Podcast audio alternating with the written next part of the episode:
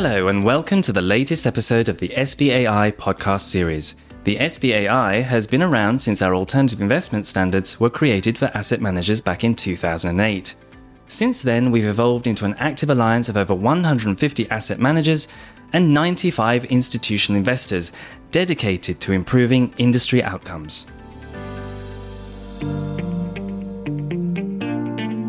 This episode is a continuation of our founder series where leading institutional allocators interview some of the founders of the SBAI as we look back to how it all started and how the industry is evolving. Hello, my name is Poul Winslow. I'm a SMD, a Senior Managing Director of CPP Investments, and also a trustee of the SBAI. Today we're going to talk about the SBAI, hedge funds, investment managers, investment strategies, and the industry in general. And uh, with me here today, I have Stuart Fiertz, uh, president of Cheyne Capital, and also a trustee of the SBAI board. Stuart, welcome. And uh, why don't you say a little bit more about yourself? Poul, thank you very much and welcome listeners. And uh, thank you for giving us this opportunity to speak with you. As Poul said, I'm a co founder and president of Cheyne Capital. We're a London based alternative asset manager with $10 billion in AUM. We started in 2000, and today our three largest areas of activity for our 164 employees are direct European real estate backed lending, the recapitalization of stressed European SMEs, and the harvesting of credit premia through single name CDS on investment grade and crossover credit. Thanks, Stuart. And before we get into the discussion here, maybe just a few words about myself here. As I said, I'm with uh, CPP Investments is a $400 billion pension fund located in Canada with a global focus. So headquartered in Toronto, but uh, with offices around the world. I am the uh, the global head of capital markets and factor investing, which is basically the capital markets activities and then our uh, investments in alternatives, absolute return strategies, which is about 10% of the fund. CPP Investment joined SBAI in 2015. So, on that note, let's talk a little bit more about SBAI or the uh, hedge fund standard boards, as it was called in the early days. In 2008, HFSB was founded. And as we all recall, this was in a time of a lot of uncertainty, but also a lot of industry pressure in the alternative investment uh, industry from regulators. So at that time, a number of managers founded HFSB, and later on in 2010, there was added an investor chapter for investors like CPP Investments. Stuart, you were there at that time and you were involved in, in founding of the SBAI. Tell us more about it. Well, I think, uh, Poul, as you rightly pointed out, we were really quite concerned that hedge funds were being erroneously blamed for causing the great financial crisis. And we were concerned that if we didn't act, we'd be buried uh, under poor regulation and indeed investors would be denied access to alternatives.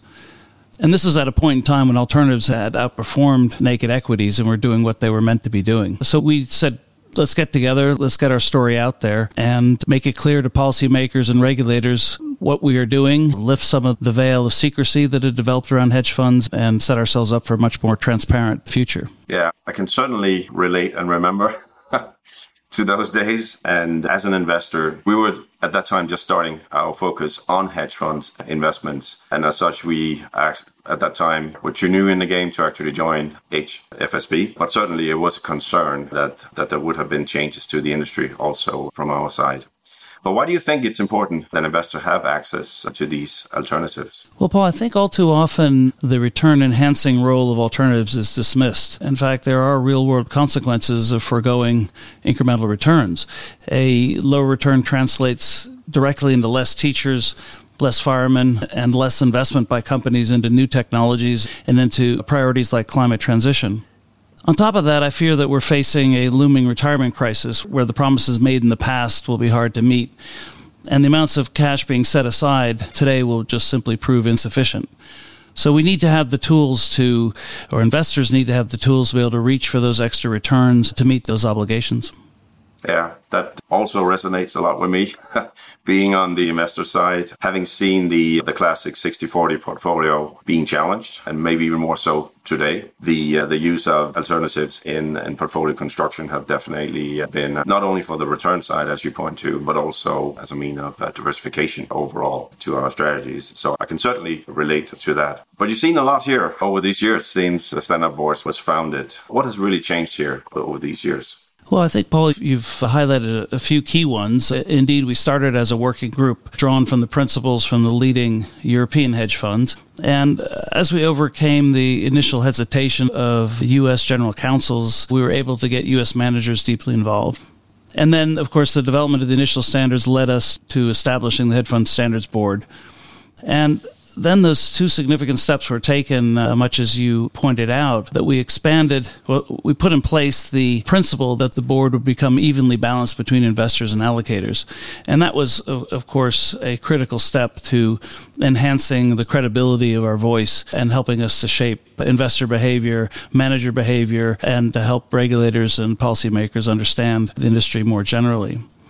And I think the other step that, that we took was to change the name from Hedge Fund Standards Board to Standards Board for Alternative Investments to reflect the applicability and usefulness of our standards to a much wider range of alternative strategies and asset classes. And I think that's been a huge success. So we've been part of SBI since 2015, and even that period of time, we have seen that expansion of strategies that we now categorize as alternatives. And there's a much broader reach, but with the same purpose and as such, definitely benefiting a broader range of managers. But on that note, why do you think it's beneficial to have a safe space for managers and investors to address the challenges together? Paul, I think we all need to recognize that we're in a shared ecosystem where we all will benefit from a well functioning, fair, and transparent industry out there. It, of course, it makes sense to have a place where investors and managers can have a meaningful conversation and develop common ground.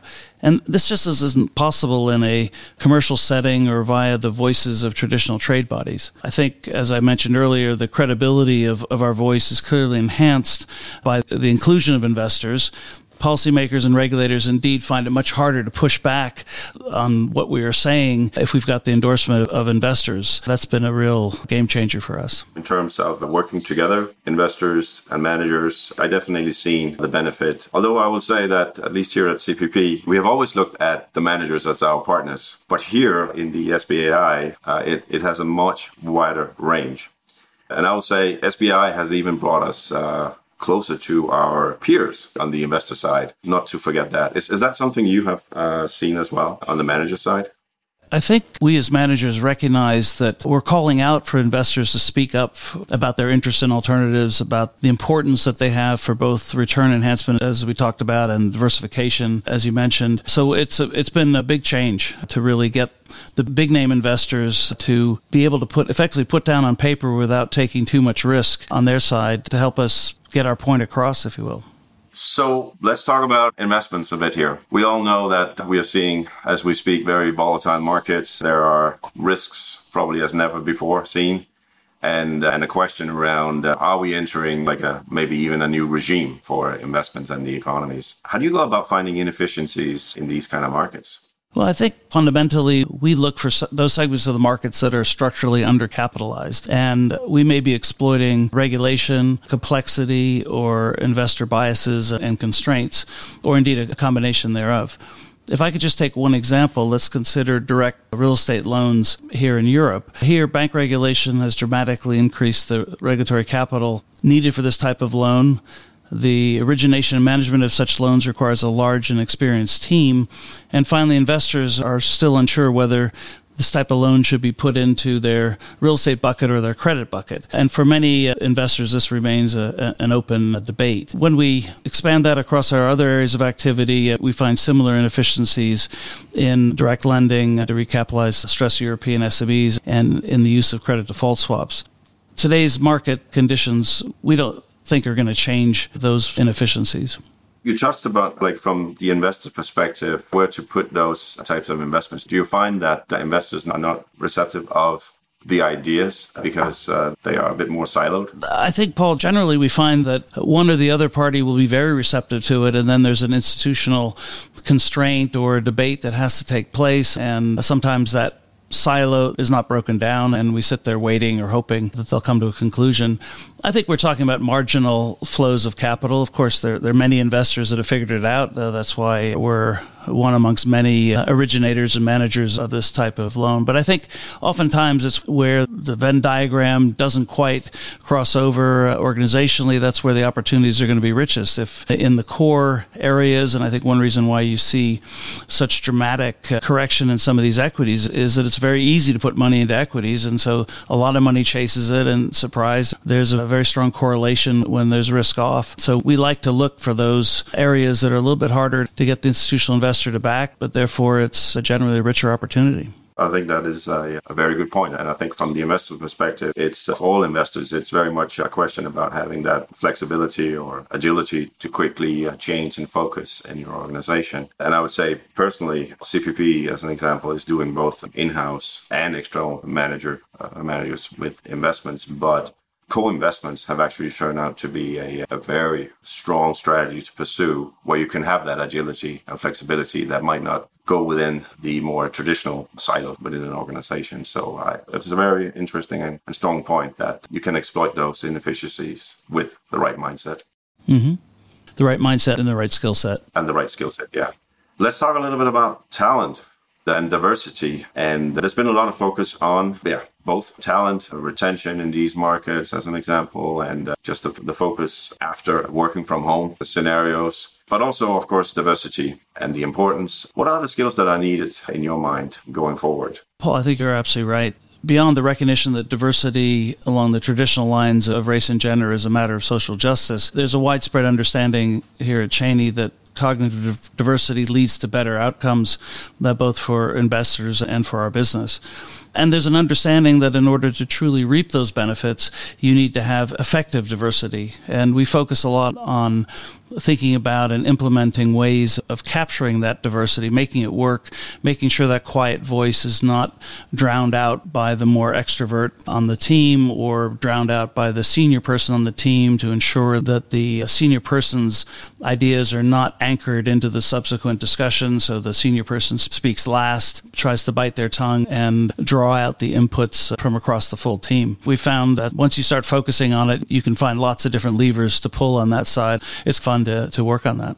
Do you focus on talent from early years? Is that where it begins? I think, as a matter of contributing to the industry, as a matter of social justice, we are engaged with student level insight days. We've got an internship program coming up this summer with SEO London where we have accepted a number of underprivileged, underrepresented candidates to get them onto the, the track, if you will. They, they may or may not end up with a job here. So it is important to reach out to a wide range of individuals and to invest in them. I'd say historically, hedge funds have done very well recruiting talent from banks or from other hedge funds that have broken them. But I think in today's competitive labor market, you have to focus even more on that homegrown talent and be willing to accept people earlier on in their careers and mold them. And that may lead to a little bit higher turnover in the future as these individuals like to pick up a little bit more experience, a variety of places with that. So it's not always fun in that regard. But on the other hand, that's a compliment when somebody gets hired away. I can certainly relate to building out talent from the early years is really important, but also to the fact that diversity is extremely important in terms of better decision making when you have a diverse set of backgrounds, not just on, on gender, but also across multiple dimensions. On a more technical or educational side, have you seen a shift in the types of backgrounds that you're looking at? I like to think that we're coming from a fairly diverse educational background. My business partner for the last 30 years has a degree in comparative uh, literature, and I've got a degree in political science and economics. We've always been open to a full range of backgrounds. We are trying harder to recruit from a wider range of universities with it not to be quite set or so dogmatic about what schools somebody has to go to. That might be a reflection that now most of us have had kids apply to university. It's not always so easy. The most talented kids clearly they don't always get into the right school, so to speak. So, yeah, it's a conscious effort, and we tell our recruiters that we want to see a wider range of people. And as I said, we've been using some external organizations to help accelerate that, and uh, we've been really excited by the quality of the candidates that we're seeing. So, it's yeah, it's a good process that's well underway as an investor, I see a lot of uh, presentations, and it's hard to not see something around AI or machine learning. Is that the future? I don't think so. With that, I think that, I suppose, true AI, it is very difficult for the manager to explain what the machine did. And I think once you get to that lack of accountability, the more black box type behavior, I think it puts you and your investors in a very difficult situation when things go wrong. Yeah. I do hear you. We are all on the journey, and to some degree, most managers and investors will use uh, machine learning and it will be part of a strategy. But again, I guess that's the trick. How do you get it to work with uh, both fundamental and quantitative types of strategies? Is there some kind of a ground there of usage, but that is to be seen. I think on the machine side, it's clear that on the private side of the market, there is an ever increasing amount of information that you need to capture and track. And when you have a private loan facility and you include in there a, a revolver and maybe some other pieces in there, that if you start to add up all the data points that you need to crunch at all times, actually the data crunching requirement on the private side is greater than what we find on the public side. And that may be counterintuitive with it. It's just that there isn't enough data to unleash an AI approach to trying to become a better lender or a better investor, at least from where we are today. But yes, the data investment has to be there, and investors need that transparency, and we as managers need that transparency to justify valuations, to manage the asset, manage the recovery if it gets to that point on that side, and to construct the portfolio itself and risk manage it. That's absolutely fair points. Let's move on. We cannot have a conversation like this without talking about ESG. Tell us about how you approach ESG and the usage. Yeah, I think if I just take you back, we launched a, a, social property impact fund back in 2014, and we went through a process of debating whether that was compatible with a, if you will, red blooded hedge fund or alternative asset manager. We came to a, an understanding that you could take these factors into account. You could even structure an impact fund that was targeted at generating market plus returns and really completing that triangle of risk, return, and impact in a constructive way. So the launch of that fund and the success of that fund then drove the whole organization to embrace a wider, more enlightened approach, if you will, to, to ESG. We've of course been following that the transition ESG from ESG as a risk factor to ESG as an expression of morals, really around the idea of exclusion lists to today where you're expected to be able to link your investment to making an impact and indeed measuring that impact. So it's an evolving set of challenges, if you will, an evolving set of investor desires or even investor restrictions. And some markets is still deemed to be a dereliction of fiduciary duty if you take into account something squishy like ESG into your investment decision. So we've had to temper it. We take an approach of constant dialogue, understanding where we are. We press forward in those areas where we think we can contribute to the debate. We've been working uh, quite hard in a couple of areas to uh, develop ESG questionnaires that are agreed by a range of actors. So, for example, on the private credit side, it doesn't make any sense for a company to have one ESG questionnaire that they provide to the private equity owner and another one that they provide to the private debt holder. It should be the same document, if you will, and the same data to ensure consistency, but also to keep the cost down because there is a cost to society of gathering this data and also to really keep the naysayers at bay, if you will, because the more, whenever there's an inefficiency, they'll use that to say, oh, this is a waste of time. If you can end up with better data and get that data at a good price, we'll end up in a better place. That's a very fair description here. Your comments about ESG focus going from from risk factor to to more moral consideration and then impact investing now. Yes, I think we can all see that we have been on a journey and at probably at various speeds uh, in Europe compared to the rest of the world. Do you think we have reached a tipping point where ESG is actually the return driver? I think ESG as a risk factor is uh, has been there and is increasing as a risk factor given the lack of progress that we've had through the cajoling or the forcing of investment managers to direct money towards a transition. So I think the risk of a discontinuity coming out of government policy is increasing, whether that's a carbon tax, a general carbon tax on a wider set of industries, whether it's a carbon tax at the borders, which we've got implemented here in Europe. So you have to imagine that ESG in, in that form is definitely driving returns because to me, returns and risk are uh, inexorably linked from an investment point of view with it. I think that the strong performance of fossil fuels post the invasion of Ukraine has set back the argument, or certainly set back the data that uh, ESG investing outperforms non ESG investing. And I think at the same time, there's a recognition that we have to achieve a just transition. So the definition of, of ESG investing is rebalancing a little bit away from what had been, in, in our view, a very narrow focus on the climate side to include the social side. That it's all great to save the planet, but if you starve to death in the meantime or you freeze to death in the meantime, that's a real negative and a cost that we have to take into account. So I think we're probably in the future, we won't say ESG investing from a risk factor because that should be fully integrated.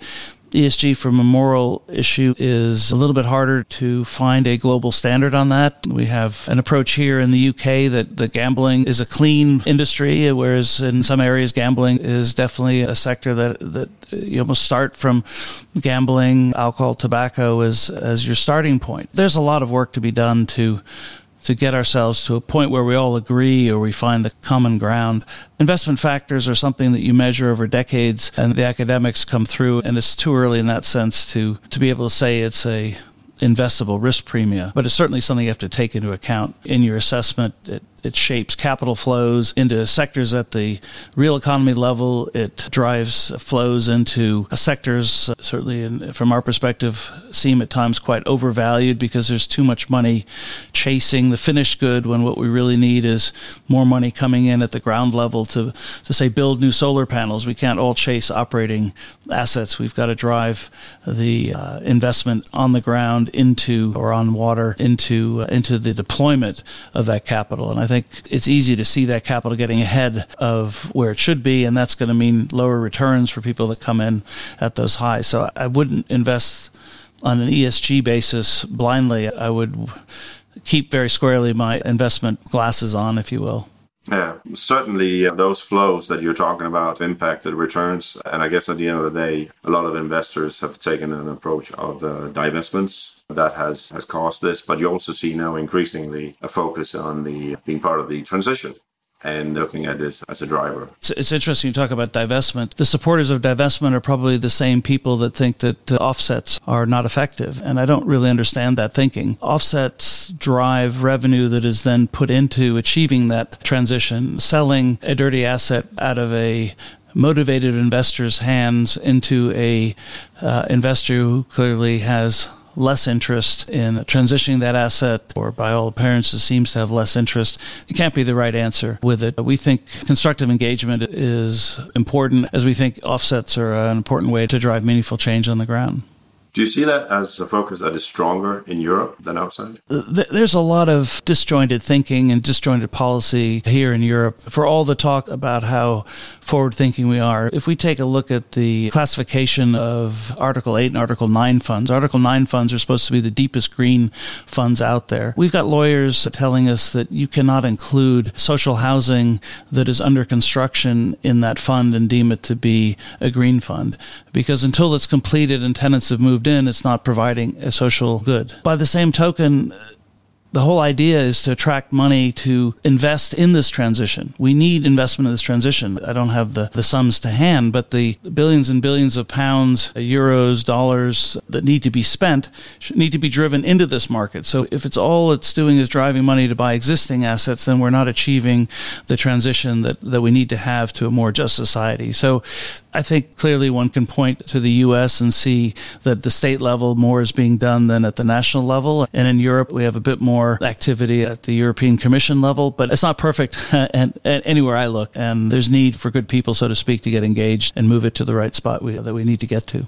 I'm curious to hear around your firm's uh, community involvement Well, thank you, Poul, for asking that question because we're really excited about what we're doing. One of the opportunities that came out of our social property impact fund was a request to come into a local London community and speak to young students about the city of London in terms of the finance sector. And for many people in that area, that was the first time they had seen a what they call us bankers, but we know that we're let's say little b bankers with that, and uh, we generated quite a bit of excitement, a lot of great feedback explaining what we in finance are trying to do, how we move money from one place to another, and you can get both a good from an investment in a new property or a company's expansion, and then work towards a, a more favorable retirement uh, later in their career. We've also sat down and uh, set up a couple of information days with again the Girls as Investors and got some really nice feedback on that side. And uh, unfortunately, COVID had delayed it, but we're excited about uh, the launch of our internship program. Uh,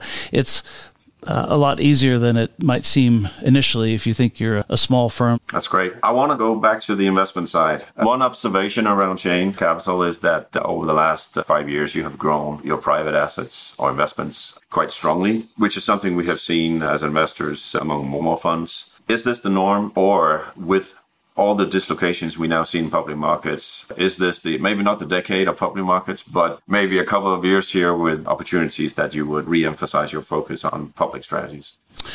Poul, I think that's a great question. And we certainly have started the internal debate about uh, whether public markets have corrected enough. And by public markets, we'd include over the counter traded liquid credit, if you will.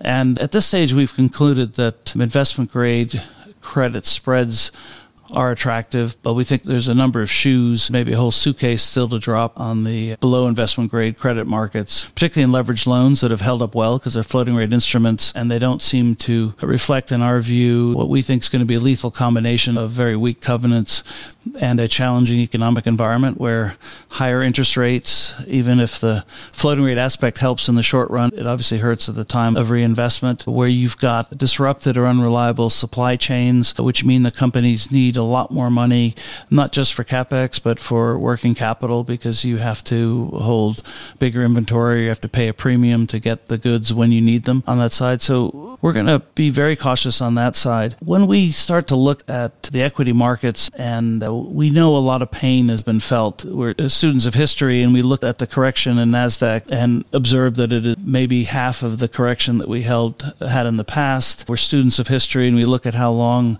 it took equities from 1972 to, to get to 19, I think 86 from a real point of view to get back to where they were. We were active prior to setting up Cheyne in the Japanese markets. And if you had bought at the high, you're still well below. So we're, we're going to take a very cautious and measured approach to the equity markets. We're not seeing obvious value yet, with the exception of the core MENA markets, where we think the combination of not just higher energy prices, but the combination of reforms, population growth, and underowning by institutional investors, certainly post the perhaps temporary, perhaps longer term disappearance of the Russian market, troubles in, in markets like Turkey and difficulties in South Africa, the dynamics in the MENA markets look pretty compelling to us. So that's an area where we're, we've shifted our program on that side, and we'll look to, to see whether it makes sense to run a more concentrated, more narrow focus on, on that side. With respect to the private markets, from an investment point of view, we still see lots of investors who are still getting out of the program of investing in private markets. It's not something that was over owned going into this crisis, that the private markets have managed to retain better discipline when it comes to underwriting standards. We saw during the uh, pandemic that privately financed companies received the kind of support that they needed had to get through, so default rates were low. I think the asset the wider private market asset has uh, certainly private credit has stood another test and will be appealing.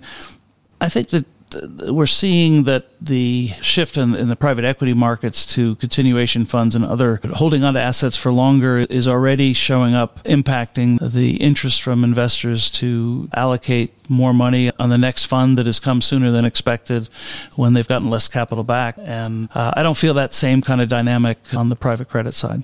And uh, all of this uh, comes back to the previous discussion we have around agility and flexibility, uh, being there when the time is right for various opportunities. And it speaks to a market that is very opportunistic. And, and I would say, at least what I've seen as an investor, is that in these types of markets, uh, hedge fund types of strategies should be doing good. There, there is volatility, and there's that creates opportunities for absolute return. Okay, I cannot have a session like this without talking about our favorite topic in the SBAI fees. This is one of the areas where a group like SBI comes in handy. So, over the last decade, what have you seen around this debate, and, and how do you feel about the fee discussion?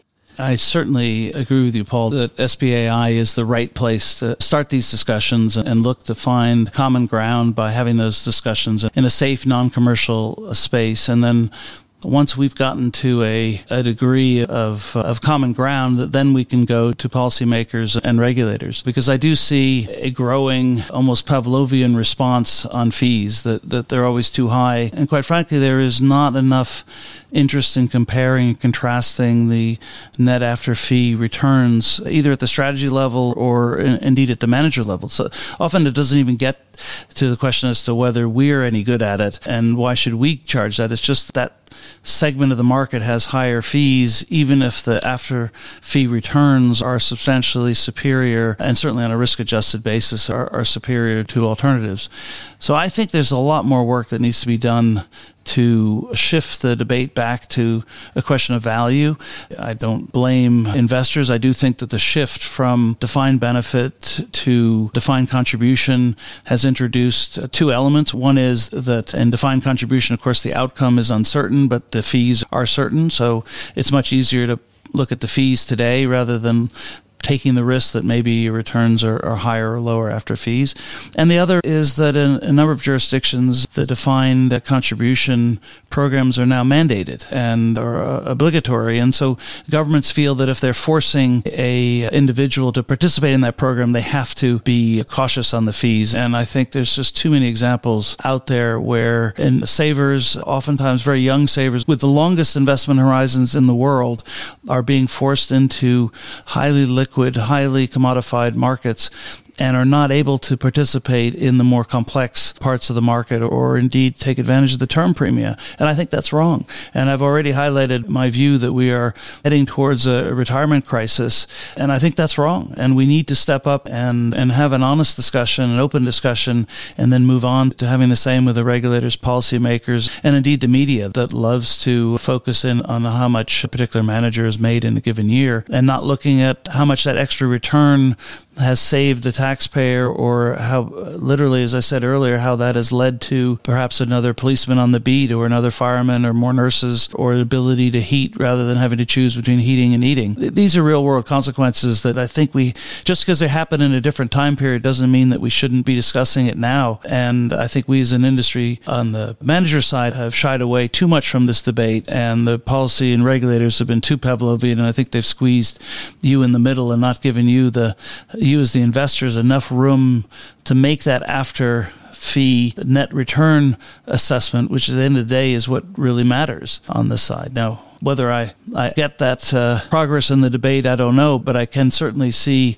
investors that are suffering from a lack of opportunity today, and I find that unacceptable. Yeah. Being an investor, obviously, I do realize that that fees is, oh, there are dollars out of returns, but I do hear your argument around it's all about value. It is what you get. It is you get what you pay for. Now, at the end of the day, I would say uh, for us, it's uh, it's very much a question about alignment. That you're paying the right price for the right strategy, and that might be sophistication you're you're paying for, or access to something you cannot do yourself.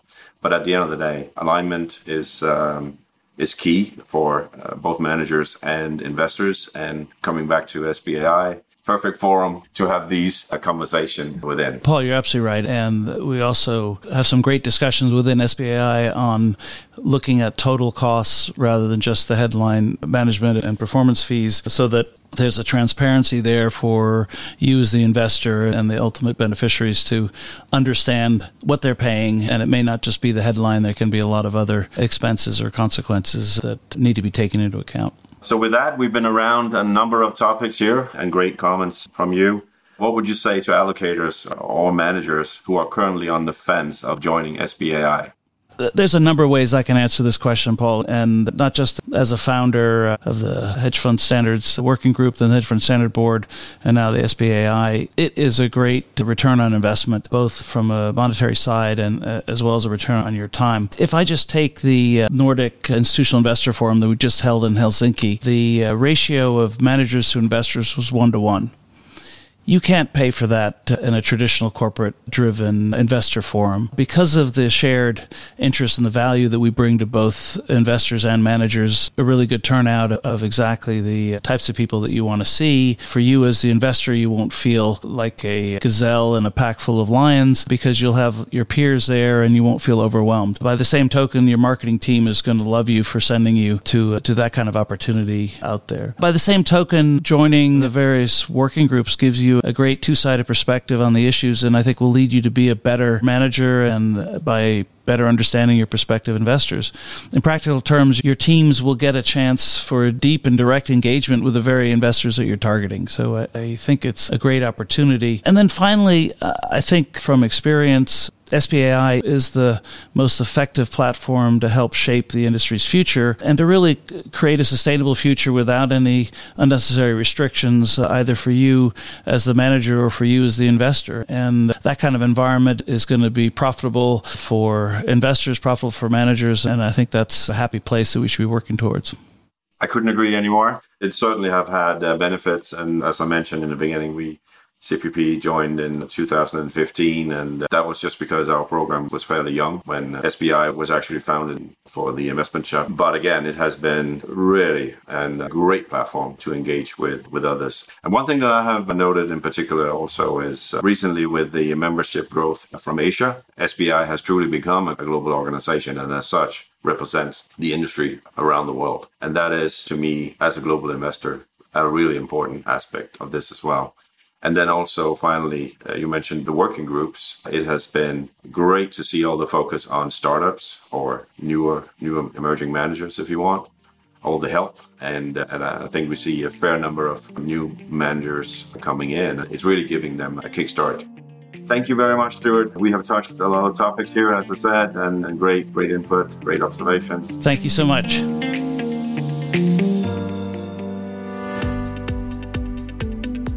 As you've just heard, the SBAI is an effective platform to help shape a sustainable future for the industry without any unnecessary restrictions for asset managers or investors. But there is still plenty more for us to do as we work with our community to focus on areas such as responsible investing, diversity, and fee transparency. To keep up to date on how we will meet these continuing challenges, don't forget to visit our website, sbai.org, and sign up to our newsletter. You can find our previous podcast episodes on topics such as culture, carbon, and China on our website. Until next time, thank you and goodbye.